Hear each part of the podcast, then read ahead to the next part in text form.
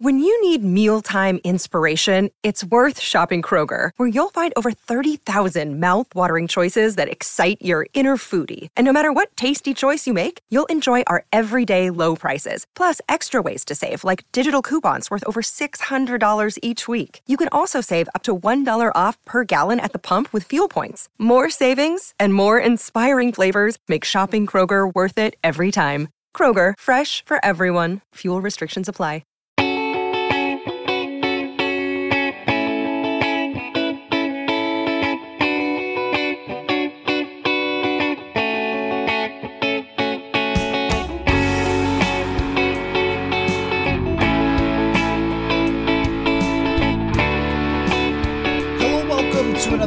Episode of Purple Insider. Matthew Coller here with you, and this is another fans only podcast because I have so many great questions to get to, so I am going to waste no time and dive right into our questions. You guys know how this works. You send your questions to me either through Twitter DM at Matthew Coller or through email if you go to purpleinsider.com and use the contact us.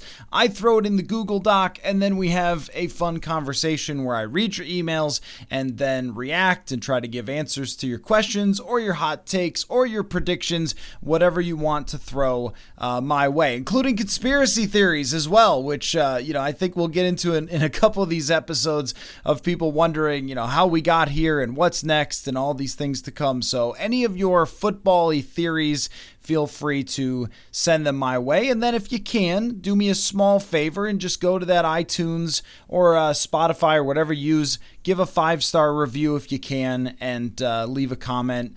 And uh, I would really greatly appreciate that if you enjoy these episodes. It helps for other Vikings fans as we get into training camp to find uh, the episodes and find the show. So thanks so much for doing that. And um, let's jump right in. Let's first open the Diet Dr. P as always. And um, 100 degree days. Um, no matter even if you have AC where you're podcasting, uh, you still need a very fresh Diet Dr. Pepper. All right, our first question. This comes from at Devin Rubin, Rubink uh, on Twitter. What are some of the draft classes, Vikings or elf, elsewhere, that have made an immediate, significant impact on the team? The most obvious I can think of is the 2017 Saints. For the Vikings, the 2012 class stands out. Of course, Adrian Peterson carried that team, but I don't think they go from 3 to 10 wins without their rookie contributions that season. And uh, what are some thoughts in training camp that make a new player stand out, whether it's a rookie, free agent, trade acquisition? What do you see that makes you think this could work out really well? So, yeah, I.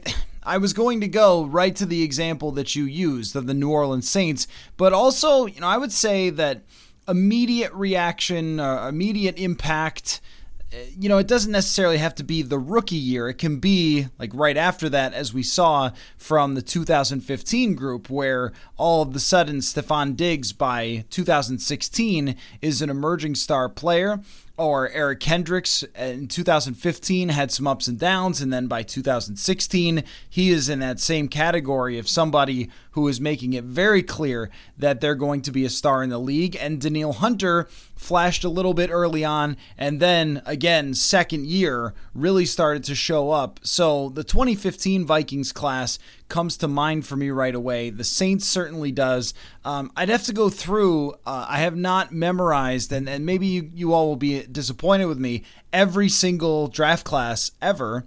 Um, but, uh, you know, I, I think that it is a rarity, though, right? Like, it is a rarity that you end up with this happening right away.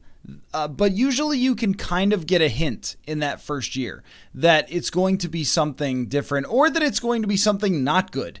Like right away, and then this sort of ties into your other question. Like we knew that the 2016 draft class was just not going to work out because Mackensie Alexander couldn't get on the field and Laquan Treadwell was he was active I think in the first game but then inactive and when he was active he couldn't get in the game and they were playing like Charles Johnson was his name uh, that was playing over, uh, you know, Laquan Treadwell. So I, yeah, I mean, usually you can get a pretty quick idea, and I can look through maybe like best drafts or something recently in NFL history. I'll Google that while we're talking here, and just uh, start to answer your your second question because how we can tell it's a very simple method, and this is going to sound, you know, a lot of the things that we do not complicated. There's no dark arts to covering a training camp.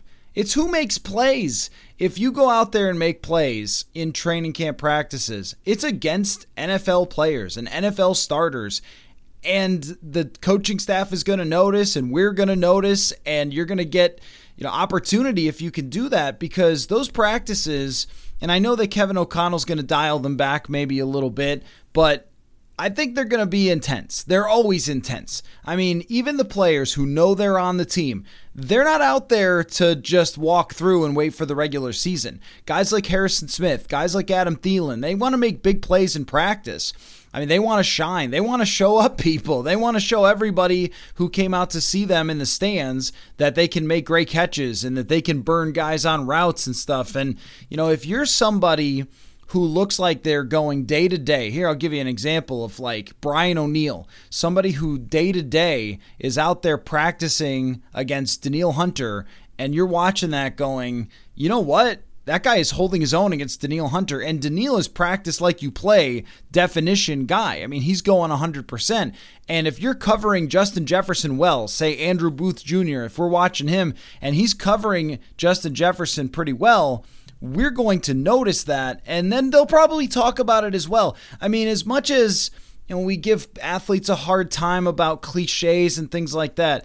If they're impressed by somebody, they're probably going to tell you about it uh, because they're going to give that guy some recognition if we ask. And I'll give you a good example there that, you know, Terrence Newman told me about Dalvin Cook in his first training camp. He said, you know, I kind of ran into him on a particular play and I was like, wow, man, like you really pack a punch. He was saying that about, you know, Dalvin Cook and telling me this story.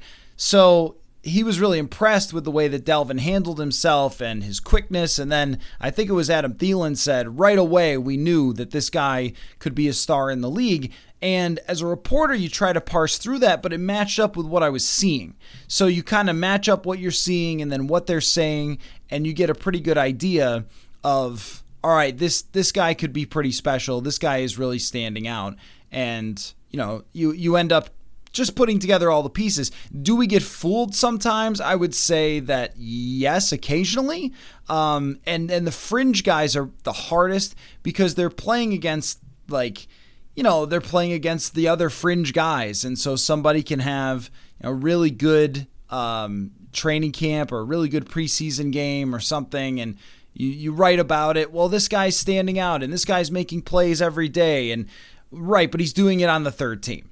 And that might not mean much to them. And if they believe that that person who's standing out can play against better competition, they're going to move them up. And that's why the biggest part of our reporting, it seems like in training camp, is often who's on the first team, who's on the second team, where are the reps coming from, because those are really indicative of where people stand on the roster. And sometimes they'll give a guy a first team rep or second team rep to see if he's there yet and they'll evaluate it based on that. It doesn't always have to mean like they're going to make that guy a starter. It might mean how far is this person away? And so we'll write, oh, they got first team reps, but that doesn't always mean. So you kind of have to take the context of it, but that's kind of the accumulation of things that you gather to try to figure out all right, who's standing out, who's having trouble, who's falling behind in training camp. You watch those battles, you watch who's getting beat on a daily basis. And I mean, you know, you see like there'll be interior offensive linemen that you watch day after day and they're having a tough time and you're going, I don't know if this is going to work when you get to the regular season and then it comes to fruition. Last year, a good example, Cam Dantzler was just struggling, struggling in training camp, struggling in preseason games and that was a real thing that they trusted Bashad Breeland more. So um, I, I, don't think I gave you a great answer on the immediate draft classes. I'm sure there have been some in recent years, but it's hard to go through like every one. It's a rarity, though. I would say it's one of those things that every year, maybe one team gets a draft class that impacts them a lot right away.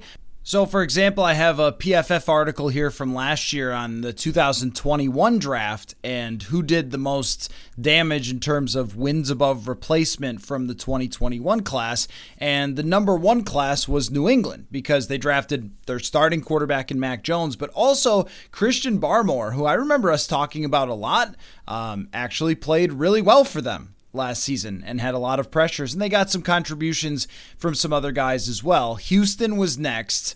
And uh, that's sort of funny because, like, well, when you got a quarterback, you're going to get like a wins above replacement because if they play even decently, then that counts um, pretty for a lot, right? Like, if Davis Mills is decent, he's going to be worth a lot more than a replacement level quarterback. But that doesn't mean he was great.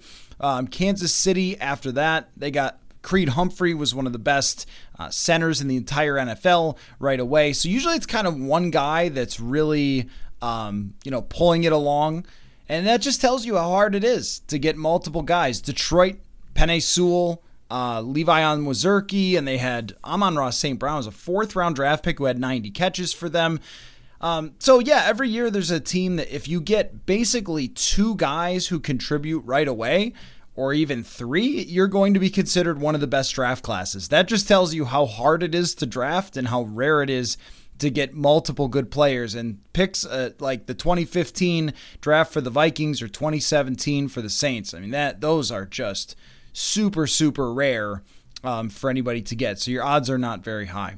Uh, all right, let's move on to the next question here at Average Vikes fan. If you could move one player from defense to offense and one player from offense to defense with the current Vikings roster, who would they be and what position would they play? I think the obvious answer from me would be that CJ Ham should go play linebacker and that he should get himself a neck roll. I once suggested to CJ Ham that he get a neck roll and he vehemently disagreed, but you know, I think uh, he, he needs to honor the old school fullbacks and do that. I mean, that man could play a lot of different positions. He feels like if he lost a little weight, he could be a safety or he could be a linebacker, like a run stuffer, or even maybe put on a little and he could be a defensive end. Like he plays special teams, fullback, tight end, running back, anything you need from CJ Ham. Um, but maybe the obvious answer here is Justin Jefferson is the best athlete on the field, the most flexible, which, if you are his height, what is he, 6'1 or 6'2, with that flexibility where he can, here we go, football, flip his hips and things like that, he would make an unbelievable corner. I mean, I think he would be like Darrelle Revis level cornerback because not only is he able to mirror what the wide receiver is doing because he has that rare flexibility and footwork, but also hands and contested catch ability are just out of this world for Justin Jefferson. So if he played the other side of the ball, he would be a clear cut superstar. Now, defense to offense is a little harder to figure out. I mean, would Eric Kendricks make a decent running back? He does have good speed. He's got good toughness. Maybe there's somebody who could play tight end.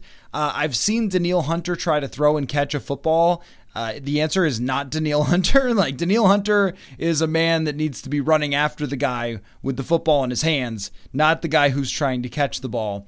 Um, like one of the big guys being a goal line back would be tremendous. Harrison Phillips, Dalvin Tomlinson, like those guys move incredibly fast for their actual size. Um, gosh, I think like Chaz Surratt played quarterback in college, so backup quarterback Chaz Surratt. But if you've seen him run like straight line speed, I mean, maybe there is a running back or something there for for Chaz Surratt. And uh, you know, at this point, unfortunately, they might as well try it because I don't know how if he's getting on the field in any other way. That one's tougher though. Patrick Peterson has got to be an unbelievable athlete. I mean, even now, even at his age catching the football. Like I think he would be quick enough, quick twitch enough to run routes out of the slot and catch the ball. I used to do that on Madden. I would just take the fastest uh, cornerback because the corners would be faster sometimes and, and you just move them into the slot. Now it seems like everybody on Madden's got 90 plus speed and it doesn't really matter and all the players are good. Has anyone else noticed this, by the way? That like the 99 club is great. Congratulations. But I took the Houston Texans the other day and put Ryan Fitzpatrick on them and just beat the tar out of somebody on all Madden. Um, just because like every player is the same If you grade every player basically really good and give all the guys 90 speed, you can make it happen. Just uh, just a complaint uh, carrying over from our discussion the other day about how all the Madden grades are basically the same these days. But Anyway, yeah, I think that those are kind of some of the answers. Um, you know, maybe there's somebody who could kick or punt. If the Vikings sign Ndamukong Suh, which they haven't, so it's gone a little silent on that. But if they were to, he's uh, kicked a field goal in a game before. I think it was maybe a preseason game. He may have done a kickoff. I don't know. But yeah, I, I think that you just look at the guys who have the most athleticism where Justin Jefferson and Patrick Peterson are both great basketball players, right? I mean, they are top draft picks with elite relative athletic scores. Like these guys could play pretty much any position on the field. You've seen Justin Jefferson throw the football. My gosh, the guy could throw the ball like 60 yards. I mean, he could do just about anything athletically. I think he could play safety. I mean, that would maybe even be better than corner because of his height is playing safety where he's just ball hawking like Ed Reed back there. Um, it's pretty rare that you find defensive backs who have the type of ability that a wide receiver would have. Um, maybe Ed Reed and Darrelle Revis, like those guys are like that. But you know, I think that's what Jefferson would be, and, and Peterson would be probably a pretty solid wide receiver if he trained. So I guess uh, I guess those are kind of my answers there. Mother's Day is around the corner. Find the perfect gift for the mom in your life with a stunning piece of jewelry from Blue Nile. From timeless pearls to dazzling gemstones, Blue Nile has something she'll adore. Need it fast? Most items can ship overnight. Plus, enjoy guaranteed free shipping and returns. Don't miss our special Mother's Day deals. Save big on the season's most beautiful trends. For a limited time, get up to 50% off by going to Bluenile.com. That's Bluenile.com. Another day is here, and you're ready for it. What to wear? Check. Breakfast, lunch, and dinner? Check. Planning for what's next and how to save for it? That's where Bank of America can help. For your financial to dos, Bank of America has experts ready to help get you closer to your goals. Get started at one of our local financial centers or 24-7 in our mobile banking app. Find a location near you at bankofamerica.com slash talk to us. What would you like the power to do? Mobile banking requires downloading the app and is only available for select devices. Message and data rates may apply. Bank of America and a member FDIC. All right, next one comes from uh, Spard ISJX. Um, sorry if there's some pronunciation to your Twitter name. Uh, have a fans only question. Would you be interested in seeing the NFL adopt a lottery system similar to the NBA, where the first 10 picks are not necessarily predetermined? So, my thing is not really. Um, you know, I just, I'm not sure how it really works. Like, does it. Does it really prevent tanking? It seems to actually kind of encourage teams to try not to win because if you make the playoffs and you miss that lottery, like you have no chance. But you also, if you make the playoffs, I'm sorry, yeah, if you make the playoffs, you have no chance to win if you're the eight seed. But if you miss the playoffs, then you have a chance to win a great player in the lottery, even if it's a small chance. But go, the eight seed versus the one seed is no chance in the NBA. So I don't know how that really has changed anything. There's a lot of NBA teams that still tank. Uh, the Philadelphia 76ers did the process during the lottery era, and they got Joel Embiid, and he's pretty good, right? So I, it feels like in the NHL and in the NBA, they've tried to turn it into extra drama and turn it into, hey, we got this one night where we do this crazy lottery and it's so exciting and everything else. And maybe back in the day, and I'm not saying conspiracy theory here at all, but maybe they used to use it to put certain players in certain markets. I don't know that for sure, but the frozen envelope thing or Shaq going to the Orlando Magic, who knows if those things were uh, a little predetermined by the NBA. Certainly, Connor McDavid was not predetermined to go to Edmonton by the NHL. We can pretty much guarantee that was not rigged by the National Hockey League. Uh, but, you know, I think that teams are going to maybe try harder to make the playoffs when they know that okay like you have two choices. You could try to get in the playoffs and there's a chance that you go 7 and 10 and you just come up short but you didn't sell off all your players and you gave it a shot and you played competitive football games down the stretch or hey, you know, if we miss the playoffs by one game, that's actually good for us. It's like tanking on the bad end is always going to happen because those teams can't actually win. That's the weird thing when people say they're anti tanking. Like, I get it. You should try to win football games because it's disrespectful to players' careers and everything else, and coaches and so forth to try to set up your team to lose. But a lot of times teams have no other option. Like the Miami Dolphins just ran out of players. And like what are they going to do? Are they going to sign a bunch of free agents and overpay them on long-term contracts and still lose anyway? Uh, much better idea to just run ryan fitzpatrick and a bunch of other randoms out there and win four or five games and try to draft your franchise quarterback. In fact they should have run someone worse out there at quarterback so they could have won fewer games. They should have played josh rosen the whole year what did you get out of winning those handful of games with Ryan Fitzpatrick? You got Tua instead of Joe Burrow. That's what you got. I don't think tanking will ever go away in sports when the mentality of fans, and there is nothing wrong with this at all, is pretty much championship or bust. I mean, you would enjoy an 11 win season for the Vikings, but if they lost in the first round, you would go, what was that worth? What does it matter? It's championship or bust, right? Uh, so as long as they're thinking that way and front offices are thinking that way and windows are tight, teams are going to play and make decisions to rebuild and try to get high draft picks. And I think all you're doing by putting in a lottery is incentivizing better teams that are closer to being competitive actually dropping back on purpose or not necessarily wanting to reach the playoffs for their fan base and instead wanting to get a higher draft pick or have a potential. Because think about this let's say Arch Manning is as great as Arch Manning is, uh, or as, as they think he's going to be, right? Let's say he's the next Andrew Luck, let's just say.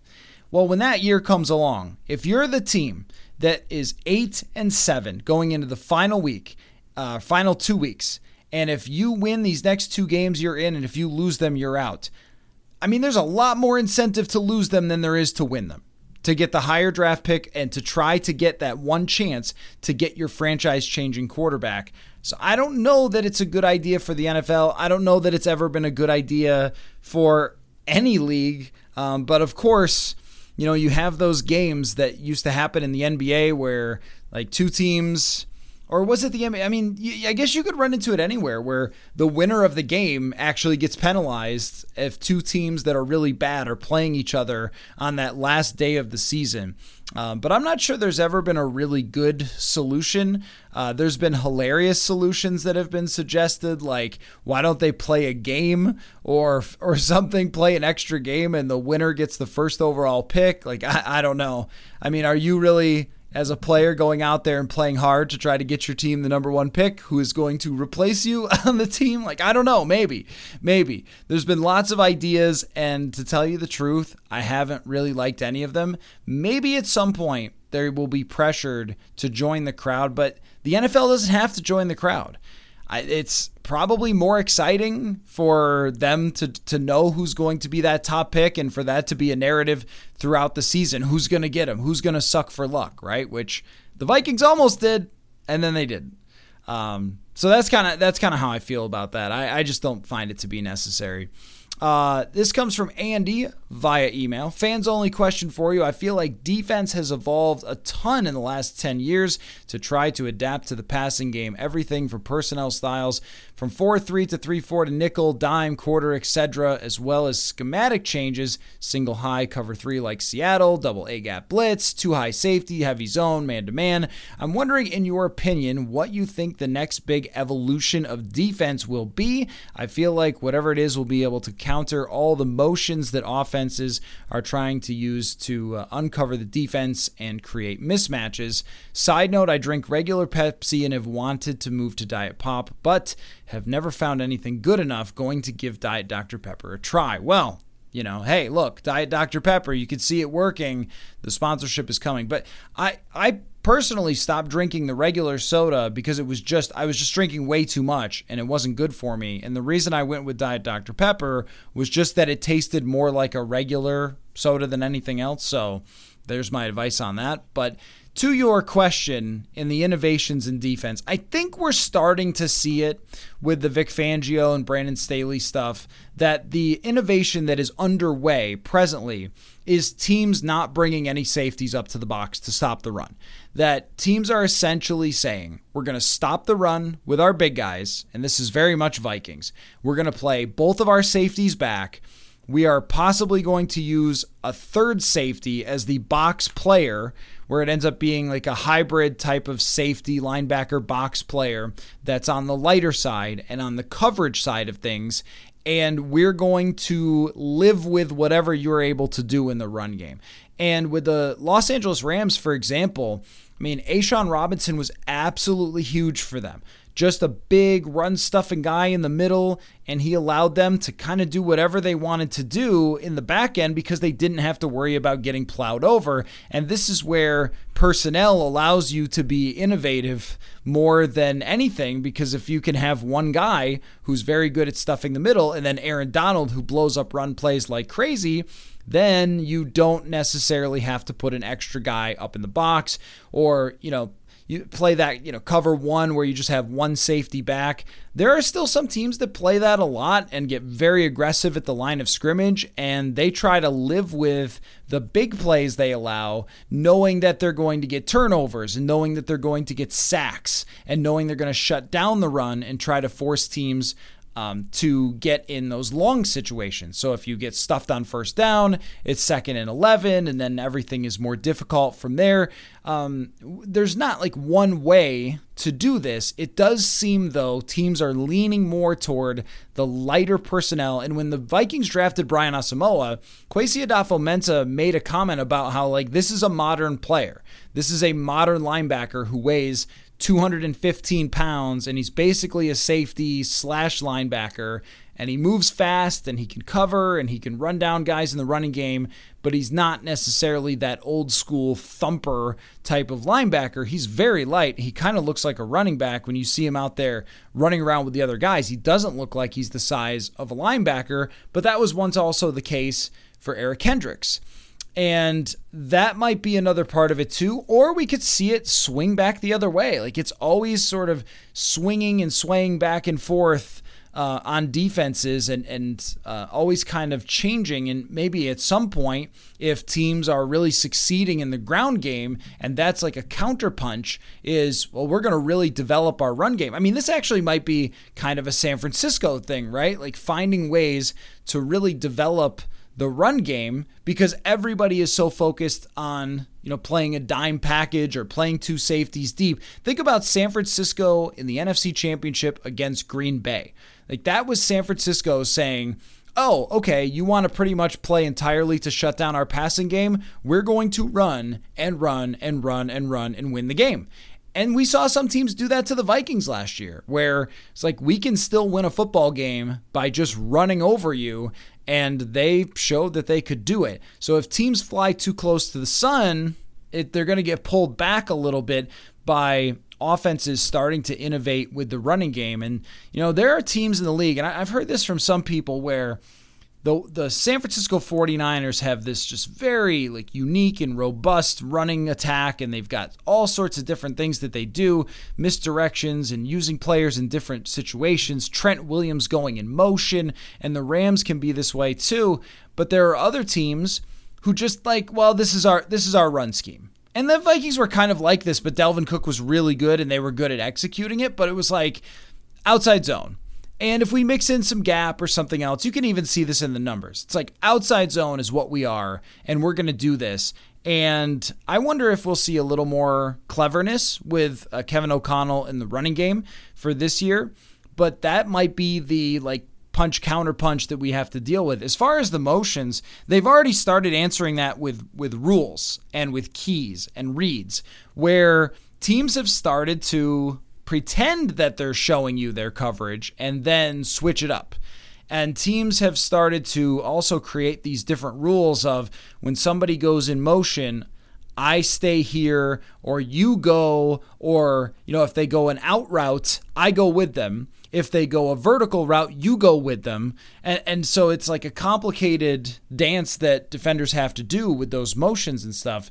And I remember Anthony Barr telling me that you pretty much just have to play your defense the way that it's designed, but you have like all these things moving around in front of you, but you just have to count like my key is this guy, he's receiver 2 on this play even if he started over there. So so teams have put a lot of effort into this in recent years, and I think what you always see and we already started to see it last year is the effectiveness of play action went down a little bit and the effectiveness of maybe the motions at some point is probably going to go down a little bit as more and more teams study it focus on it and try to counter it and then you know how will they take advantage of that the other way too is just blitzing all the time which the ravens have done in the past and tampa bay has done in the past i think i read a stat that tampa bay was blitzing like 40% of snaps that's another way because you could do all these motions and everything you want but if somebody's in your face in less than two and a half seconds, it's pretty hard to execute anything if you've got a really effective blitz game.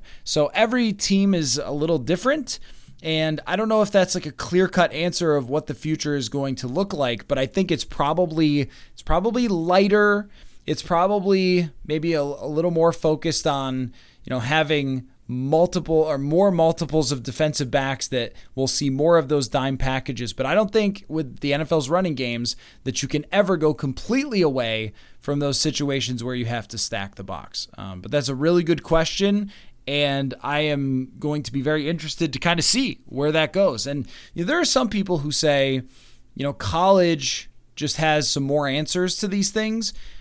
But Mike Zimmer had a pretty good argument against that. Mike would say that, you know, some of the college defenses that are designed to stop, you know, these motions and the different things offenses are doing, like they're just not really adequate enough against NFL quarterbacks who can throw it into tight windows. And I buy that.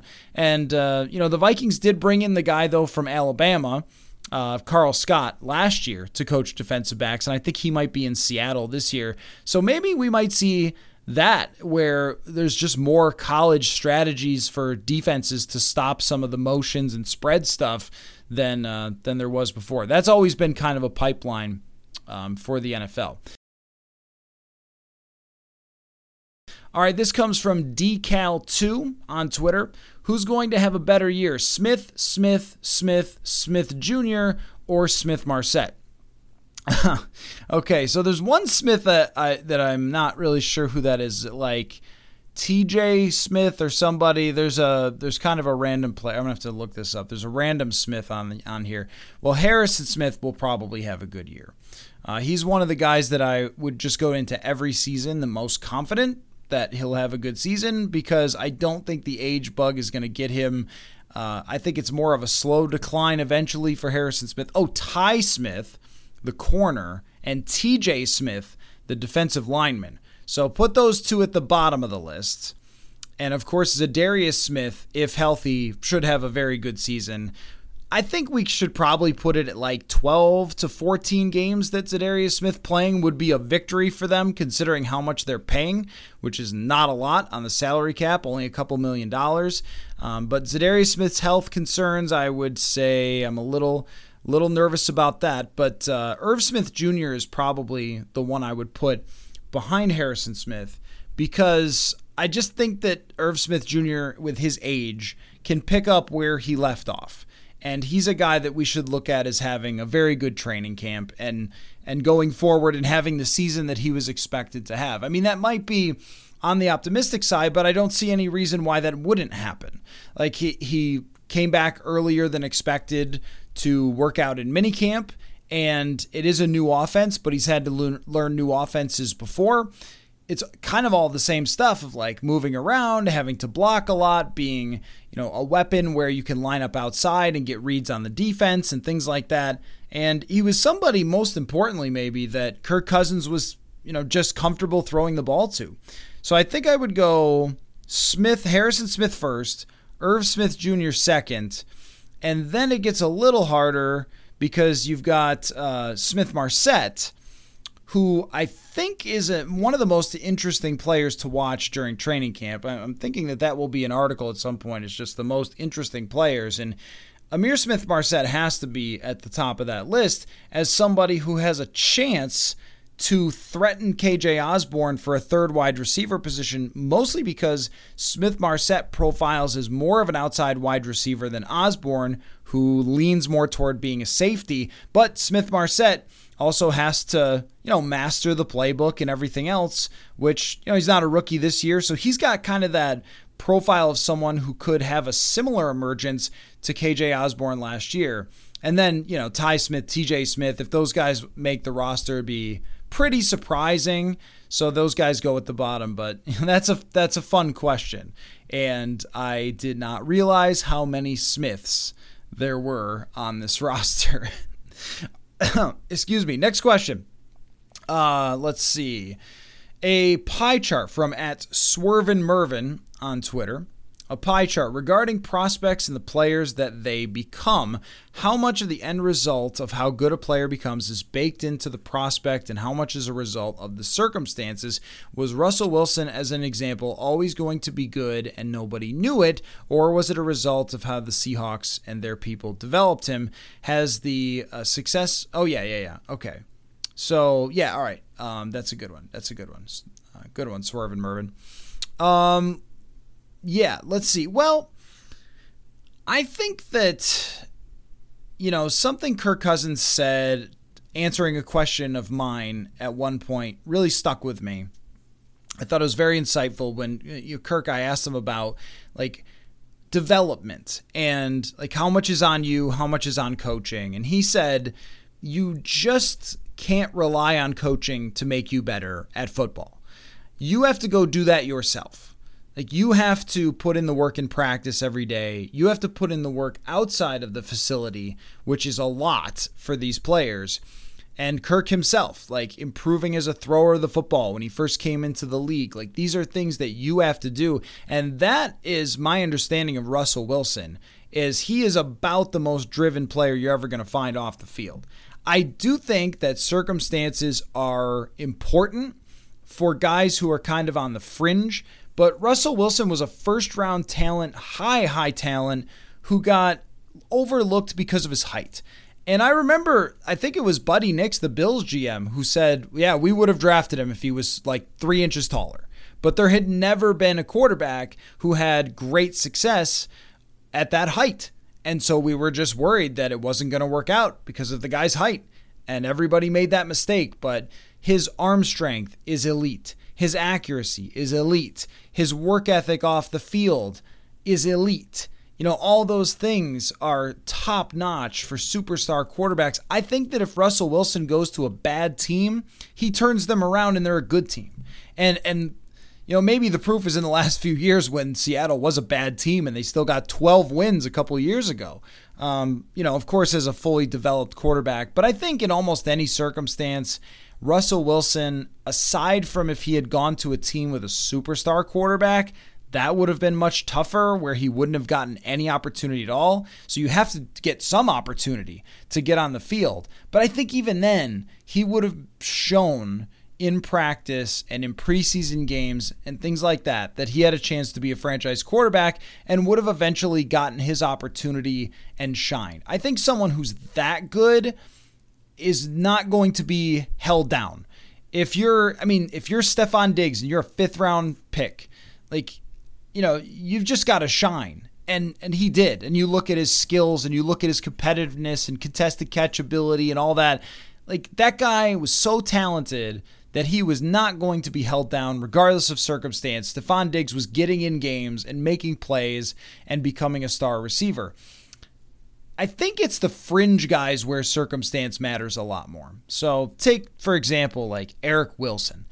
Eric Wilson is a UDFA guy who was actually a good Viking player. And they liked how he could make plays, had, you know, some splash plays when he was here, fumbles, sacks, interceptions, and that he could play kind of a multifaceted role. He was good in coverage, he was good on special teams and stuff like that. He goes to Philly and gets cut. And Philly didn't play a very complex defense and maybe didn't have the type of talent that the Vikings had when Wilson was here. And he just didn't do as well or didn't fit in as well. And they end up getting rid of him. Those are the guys where you know, you can kind of overvalue sometimes if it's a right situation. And then you think, well, this guy scored really well by PFF or our scouts or whatever.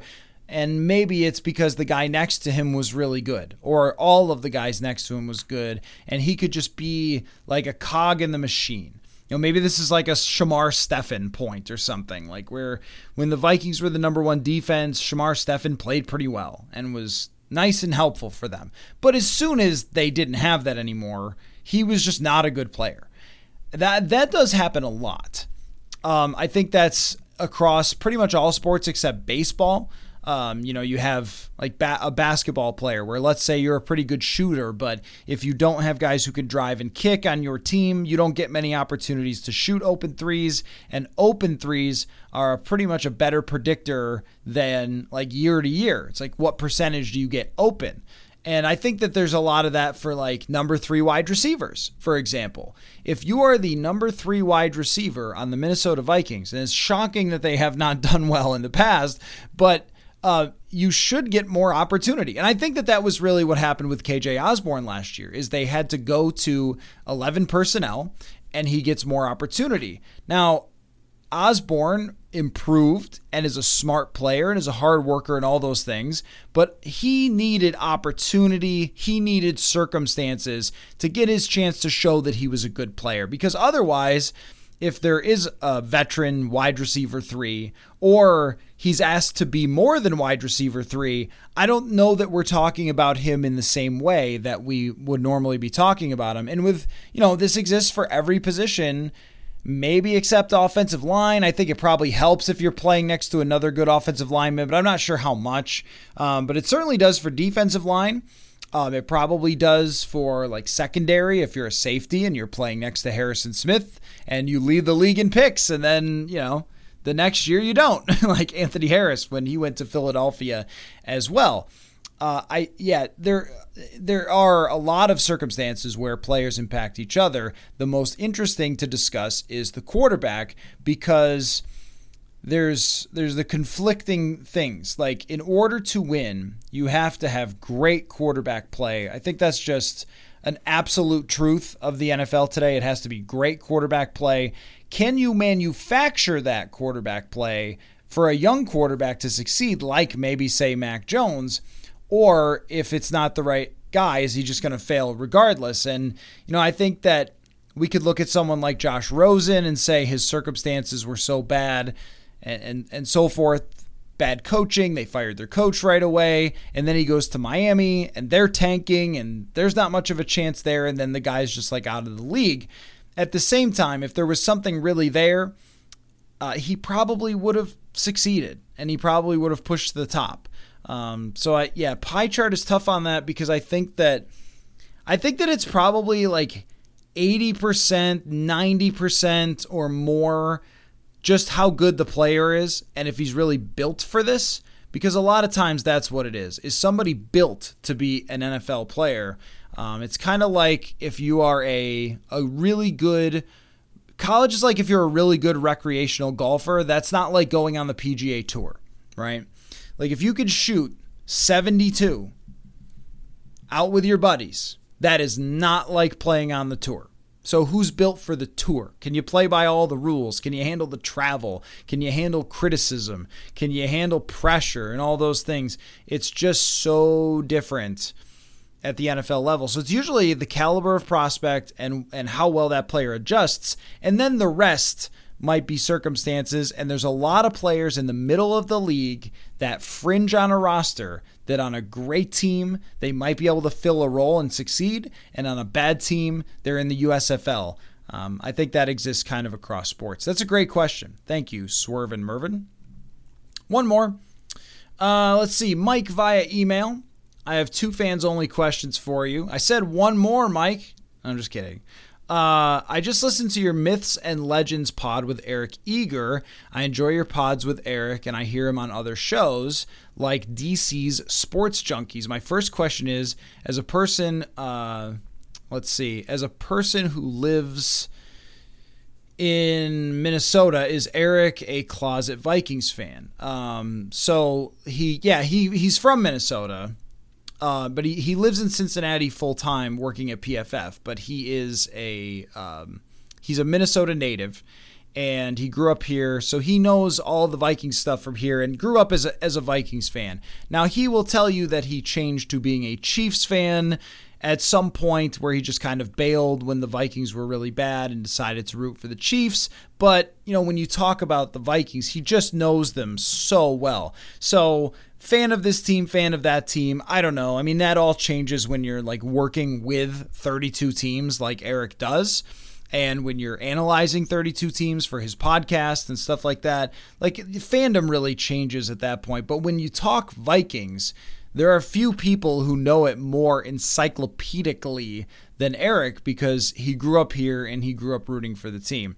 Um, and and you said here uh, the rest of the the question says almost always when he talks about the Vikings, he says they are hopeless and he sounds like a Vikings fan. Well, I think he's yeah. I mean, somebody who has seen this franchise go through all the things that. Uh, they've gone through, yes, there is a certain type of tenor that only people who grew up here or myself who have now spent a lot of time seeing it up close and spending so much time talking with all of you wonderful folks that you really get it. Like you really get like what it is to follow this team, to cover this team, or uh, in a lot of your cases, to root for this team. And, and Eric really understands that. It's one of the fun things about bringing him on the show. Uh, your other question is let's see, if you don't want to answer for Eric, here's a question for you. When he's on the Sports Junkies, I assume this is a DC radio show, um, they always refer to him as Dr. Eager. I've never heard you refer to him as Doctor. So my question is do you think uh, he would have more or less credibility with your listeners if you called him doctor. Well, he has a PhD in math, so he deserves the Dr. Eric Eager for sure. The reason I don't call him doctor is usually just because we're friends. Uh, you know, we just know each other really well, and uh, we've spent a lot of time you know, going to WNBA games when he's in Minnesota or whatever else. And we've just gotten to know each other uh, over the years. And both of us like love football and, you know, have great respect for what he does. Uh, I certainly don't think that it changes the credibility of somebody who, you know, his credibility is is extremely high, extremely high within the league. I mean, he's working with with the you know creating a data science team for Pro Football Focus that is influencing the way we view football. I mean, he's done incredible work, um, but he's also a really a really great friend. So I think I'm more casual with him than other people who like aren't. Uh, uh, you know, don't know him as well, and and that's part of it. Like him knowing all the history of the Vikings and all that stuff has made him a really great guest and a fun person to to hang out with, but that's probably why I don't think it should change anything about what people think of his credibility, whether he's doctor or not doctor. Um, but he he earned that for sure. PhD in math is absolutely no joke. So look forward to him continuing to be on the show. So thanks for your email, Mike, and. Uh, that is another fans only episode. I hope you guys enjoyed it and continue to send those questions. Continue to leave those five star reviews so other Vikings fans can find the show as they get ready for and uh, as we go into training camp. So thanks so much, and we'll talk to you all soon.